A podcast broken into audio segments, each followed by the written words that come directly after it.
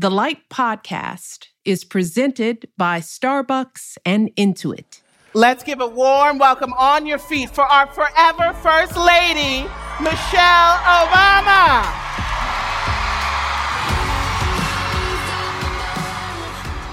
Hi, everyone. I'm Michelle Obama, and this is a special bonus episode of the Light Podcast. Do you ever have days when the state of the world just weighs you down? Not to mention everything that's going on at work, school, and in life. The kind of days when you just want to crawl back into bed. Me too. Over the years, I've learned that those are the days when I need to connect with people the most, even if my instinct is to just hole up by myself. We all need that sense of connection with our friends, our loved ones, our communities. And that's always true, but it's especially true during tough times. Connecting is easier said than done, of course, but so much of overcoming is about finding the courage to take that first step. That's what I get into with the brilliant Heather McGhee in this final bonus episode of The Light. Heather is a best selling author and commentator who has explored hope, fear, and how we come together during divisive times through her extensive work on race. During our conversation, no topic was off limits, and we addressed some of the challenges of the past few years head on. It was a powerful discussion, and I hope it means as much to you as it did to me. All right, let's get into it. One of the things that was robbed from us with the pandemic was the ability to have casual encounters that might blossom into friendships, being able to see our close friends if they were not in our little pods. Um, and so, you know, the Surgeon General talks about isolation and loneliness as being as bad for your health as a pack a day cigarette habit.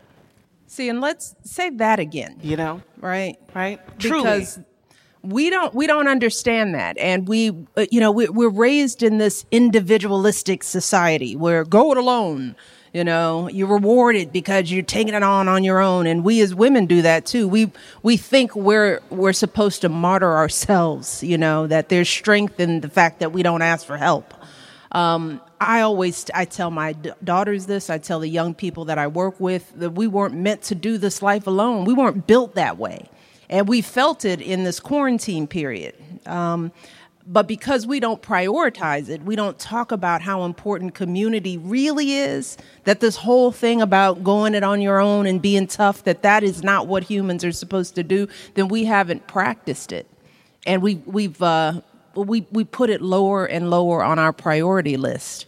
And for me, my kitchen table is one of my most powerful tools even as a young person, you had burdens in school. You were dealing with crazy teachers that weren't teaching you, people who were lowering they bar for you, folks in the playground. I call it the wild, wild west of childhood.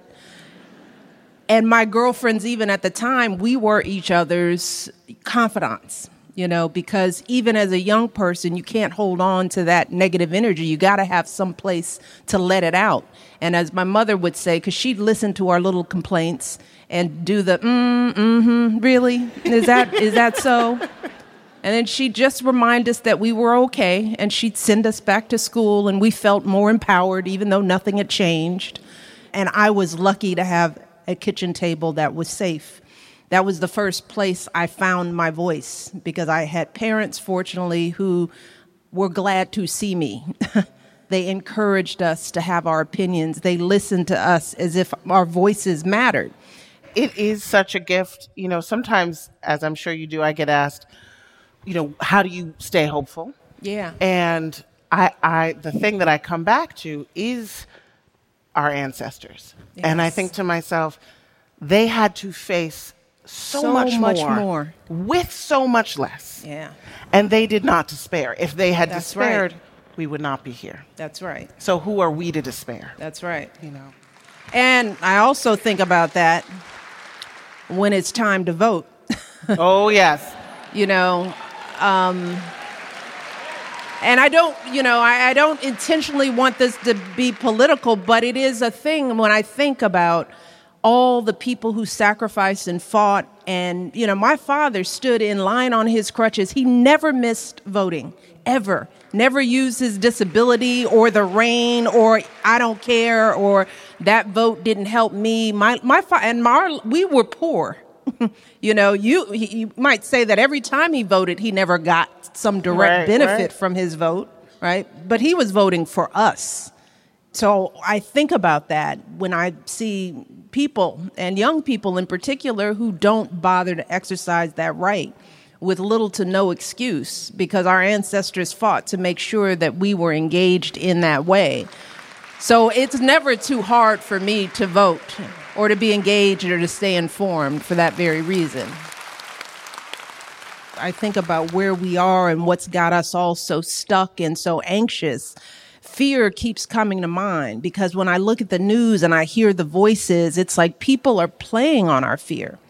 There are people who are trying to lead and gain power by making us afraid of each other and of ourselves. It is a powerful emotion because fear we need it we need anxiety mm-hmm. it's a it's an important marker especially if you're poor you're other you're a woman you're a minority fear is an important emotion that guides you towards safety but it can also keep you stuck and i write about the legacy of my grandfathers who were all brilliant men, but they were raised in segregated South. Many of them migrated to the north. They migrated to the north. My grandfather, Dandy, my father's father, and my grandmother, Lavon.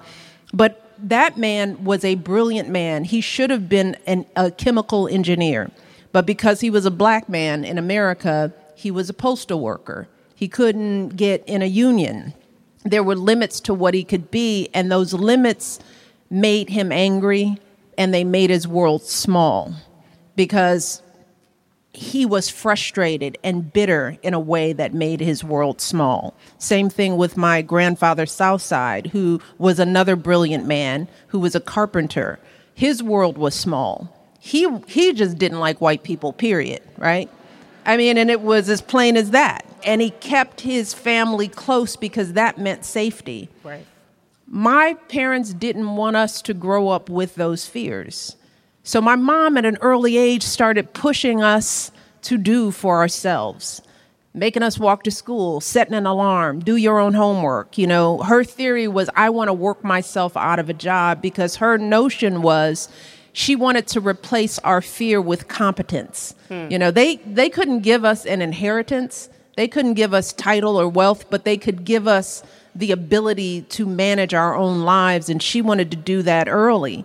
So that meant her pushing me early to do things that she would never do. The whole notion that we want to went away to college, that was a big deal. You know, she would never let our fears make us say no. Um, so by the time I got older, you learn that, you know, when you're about to do something new, you know, something hard, the first thing you feel is, oh my God, no. I do not want to be uncomfortable. I do not want to have that feeling. But what I try to tell young people is that the more you practice pushing past that initial no, you learn that there's growth on the other side of those opportunities. And I say that because it's not like the fear ever completely goes away. I'm nervous every time I walk out on stage. I'm nervous for before a big speech. I was nervous when Barack asked me to support his run for the presidency. And parents, we have to get our fears out of the way. I mean, and that as as a parent, mm. that is a hard thing to do is to hand your child their life and get out of the way.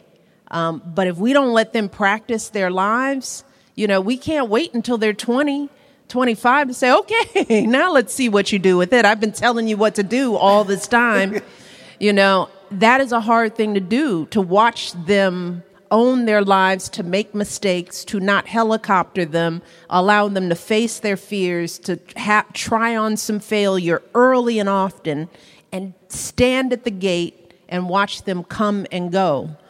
My parents did that for me. So I was very practiced at trying hard things. More after the break.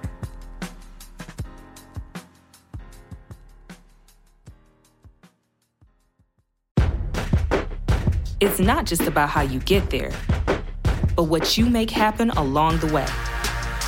Introducing the 2024 Ford F 150, a tradition of excellence where strength and adaptability meet. Your journey, your legacy to define. Tough This Smart can only be called F 150. Learn more at Ford.com.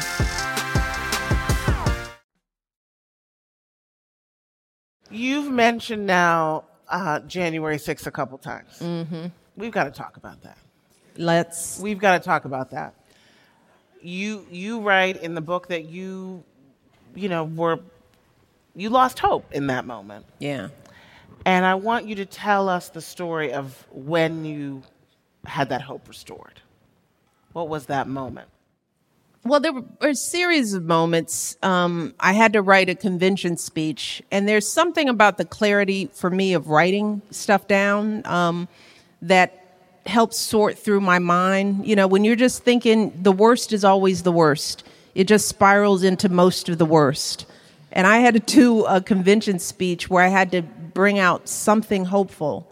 And I had to remember all the things I said. It's like, yes, we're in a, a COVID situation. There was George Floyd, Black Lives Matters, but there's also the goodness in America. There are also people marching. There were people of all races marching on behalf of, of criminal justice and racial equity. We can't forget that. We can't forget the fact that neighbors were helping neighbors. There is the flip side of that. And for me, writing helped me see that.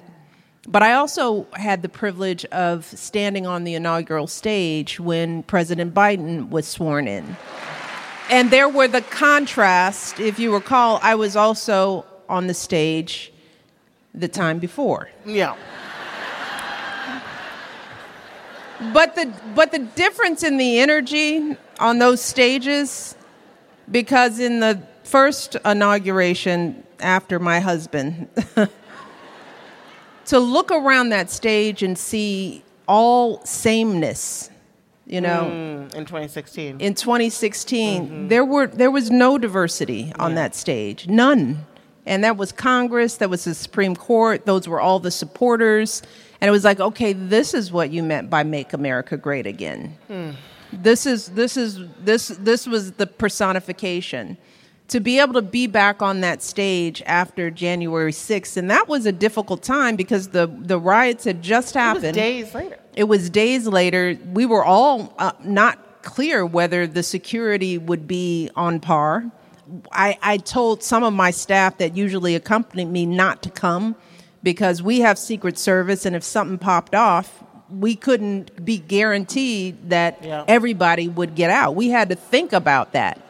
Is that, you know, Yes, so. that's, what, that's what the kids say. Oh, oh yeah, right. I, I do still have young people. I was like, what did I say? Oh, something popped off.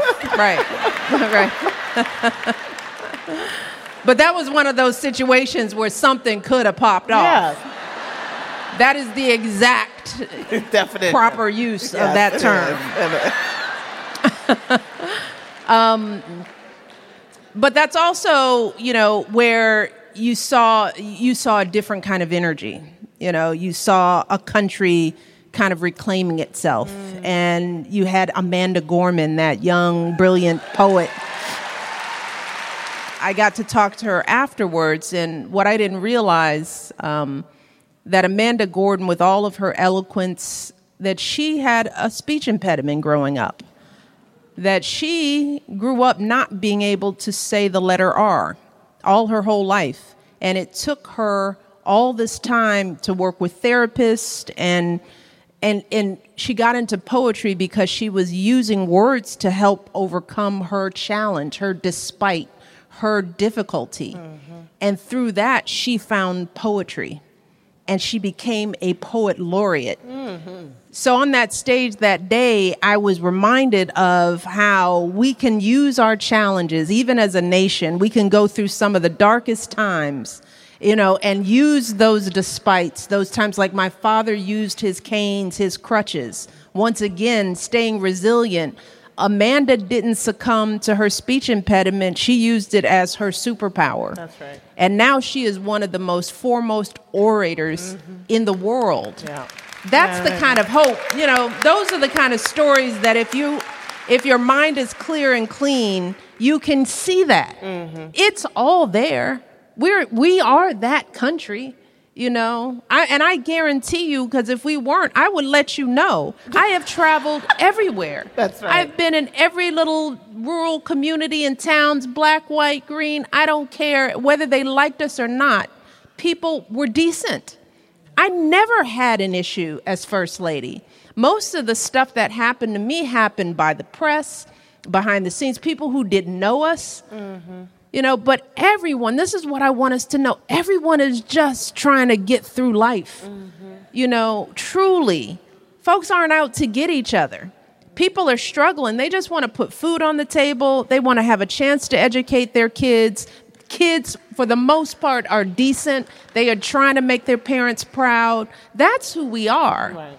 You know, but if you have the wrong leader Mm-hmm. who tells you a different story about who we are, it is easy to slip into back into our sameness, starting to be afraid of each other, stuck in our newness, our, our, our familiarity, not talking to each other, and letting other people talk about us in our ears. That's right. That's the work. That's what to me what we have to remember. I want our young people to remember that. You know that that's who America is through and through, regardless of what you see on the news, regardless of who's standing in front of a rally trying to get you worked up over some nonsense. That is what America is, and it all it, it has been that for a long time. And I, I think this generation will not allow us to go backwards. right. They've seen too much. They know what equality looks like. They know that diversity is a better way. I don't think we can put that cow back in the barn. No, thank that's right. goodness. That's that's what gives me hope. More after the break.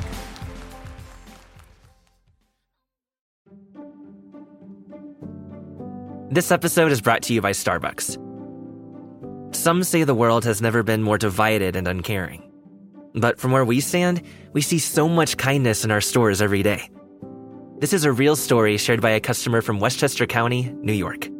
It was my usual crazy morning, you know, uh, waking up early and getting the kids fed and off to school. And after I dropped them off at the bus stop, I went into Starbucks and I ordered my usual. But when I reached into my pocket, I noticed that I left my wallet and my phone at home. Thankfully, the kindest woman was standing in line behind me and offered to pay for my coffee. I, I don't know her name, but thank you so much, whoever you are. A wonderful reminder that a little kindness is never really little.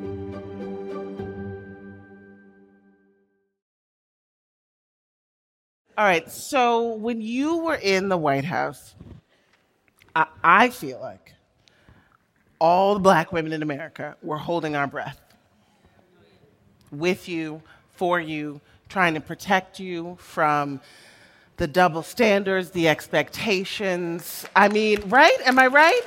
And maybe more than black women, anyone who had ever been in that position of being the other and the only. And we know about wearing armor. Yeah. And yet, you talk about how important it is to let it slip sometimes. And Yeah. you say it's about learning how to shelter your flame without hiding its light, Yeah. which is just so Yeah. beautiful. So, what advice do you have for probably everyone in this room who, in some arena in their life, needs to wear armor? How do you strike Mm-hmm. Yeah. that balance? you know, uh, we have to get out of other people's mirrors, you know, um, because what I find is that if if we don't show up as our, our authentic selves, because we've already said it's not accepted, it's like we're wearing a mask. And when you're wearing a mask, you're using one hand to hold it up. And it makes it hard to do a lot of things because you're not completely showing up as yourself. So the work starts with us accepting our full selves, our full stories. Sometimes we feel invisible because we're standing in the darkness. Mm-hmm. And so what we have to what we have to do is start being confident in all of our whole story.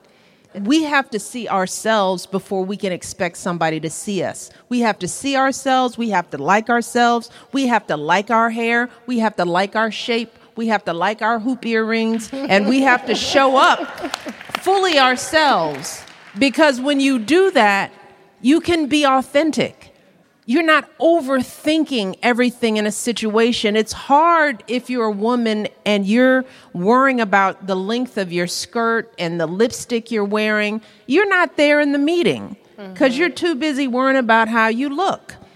You know, and we have to start taking that armor down. We have to take that armor down and tell people to accept us for who we are as we are and make them adapt to that. And right now, we're still, so many of us, not just women, but young people, we're holding up a mask. Um, and we have to start letting some of that armor down so that people can start to get to know our full selves. I've always found my vulnerability comes from trust. I know people well enough to know that anything I any flaw I have is not just mine. Somebody else has it and if it helps them, because I'm Michelle Obama and I can share this so that you feel a little more normal, then I'm going to do it because I trust that you will protect that. I trust that. And not everybody has that trust, mm-hmm. but I think we have to work to find that in us. When people say they think I'm authentic, mm-hmm. that authenticity is me trusting that my story is good with you too that you will understand where I'm coming from, that you will not misinterpret my flaws and my pain. We just have to do that more with each other and trust that, you know, there will some pe- people who will not accept our full selves, and that's okay. You may want to know that sooner rather than later. Get those people out of your life. Go on to a different place. But don't hide yourself and carry that burden with you because it just makes us less effective in what we're trying to do. You could have spent those eight years in service. And I think that wasn't for you, that was for us, so thank you.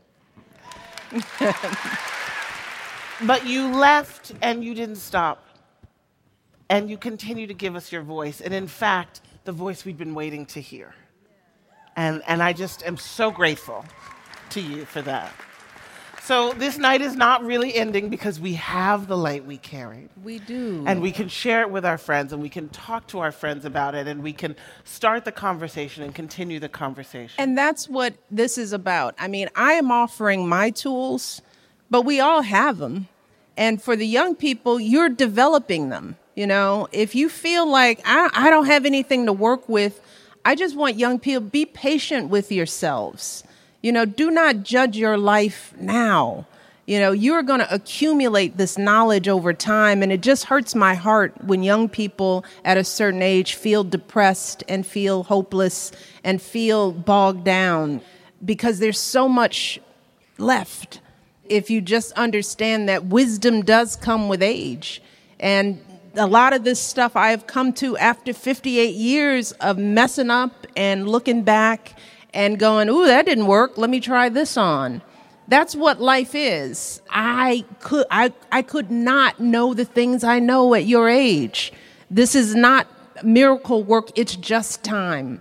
And I want you all to understand that and be kind to yourselves as you get through what will be this age, teenager, college age. These are the hardest years. Yeah. Don't don't try to take on too much. You know, just focus on what you can control. Start there. That's what I want for you all. Let us thank our forever First Lady, Michelle Obama. And thank you to Heather McGhee, my girl. When I wake up in the morning, love, and the sunlight. It's easy when you're young to think you've got it all figured out and then to feel completely derailed when the world shows you otherwise. The truth is, nobody's life is perfect. Nobody's got it all figured out at 25 or 85. And at some point, something's going to go wrong. That's just life. But when it happens, we cannot let ourselves stay down for too long. Maybe we can't control our circumstances but we can control our attitude and the way we approach our fears by leaning into the hope that is inherent to who we are. And when we think about fear as something everyone has, then we start to feel just a little less alone. We start to realize that everyone is dealing with the same doubts, the same anxieties, and that by reaching out to each other, we can overcome our fears together. No matter who we are, where we are, or how high we've climbed in life, we have to push aside the voice in our head that tells us we don't belong here, that something isn't meant for us, or that we can't do it. And let hope be our guiding light. It's the only way to live in a world that's always going to be uncertain. Friends, I am so glad you came along with me on this journey. It means so much to be back with all of you here, even if just for a little bit. Thank you for joining me for this special bonus episode of the Light Podcast, and I hope we get to connect again soon. If you want to hear more from Heather, check out The Sum of Us wherever you listen to podcasts. If you're interested in keeping the conversation going with me, pre order the paperback edition of The Light We Carry online, or even better, at your favorite local bookstore. This has been a Higher Ground and Audible original, produced by Higher Ground and Little Everywhere. Executive produced by Dan Fierman and Mukta Mohan for Higher Ground and Jane Marie for Little Everywhere. Audible executive producers are Kate Navin and Nick D'Angelo. Audible co producers Keith Wooten and Glenn Pogue. Produced by Mike Richter. With additional production by Joy Sanford, Dan Galucci, and Nancy Golombisky. With production support from Andrew Epen, Francesca Diaz, Camila Thurdicus, and Ryan Kozlowski. Chief Content Officer at Audible, Rachel Ghiazza. Special thanks to Melissa Winter, Jill Van Lokeren, Crystal Carson, Alex May Seeley, Haley Ewing, Marone Haile Sierra Tyler, Carl Ray, and Jerry Radway, Meredith Coop, Sarah Corbett, Tyler Lechtenberg, and Usra Najum. The theme song is Unstoppable by Sia. The closing song is Lovely Day by Bill Withers. Copyright 2023 by Higher Ground Audio, LLC. Sound recording copyright 2023 by Higher Ground Audio, LLC. Voiceover by Novena Carmel. This episode was recorded live at the Chicago Theater in Chicago.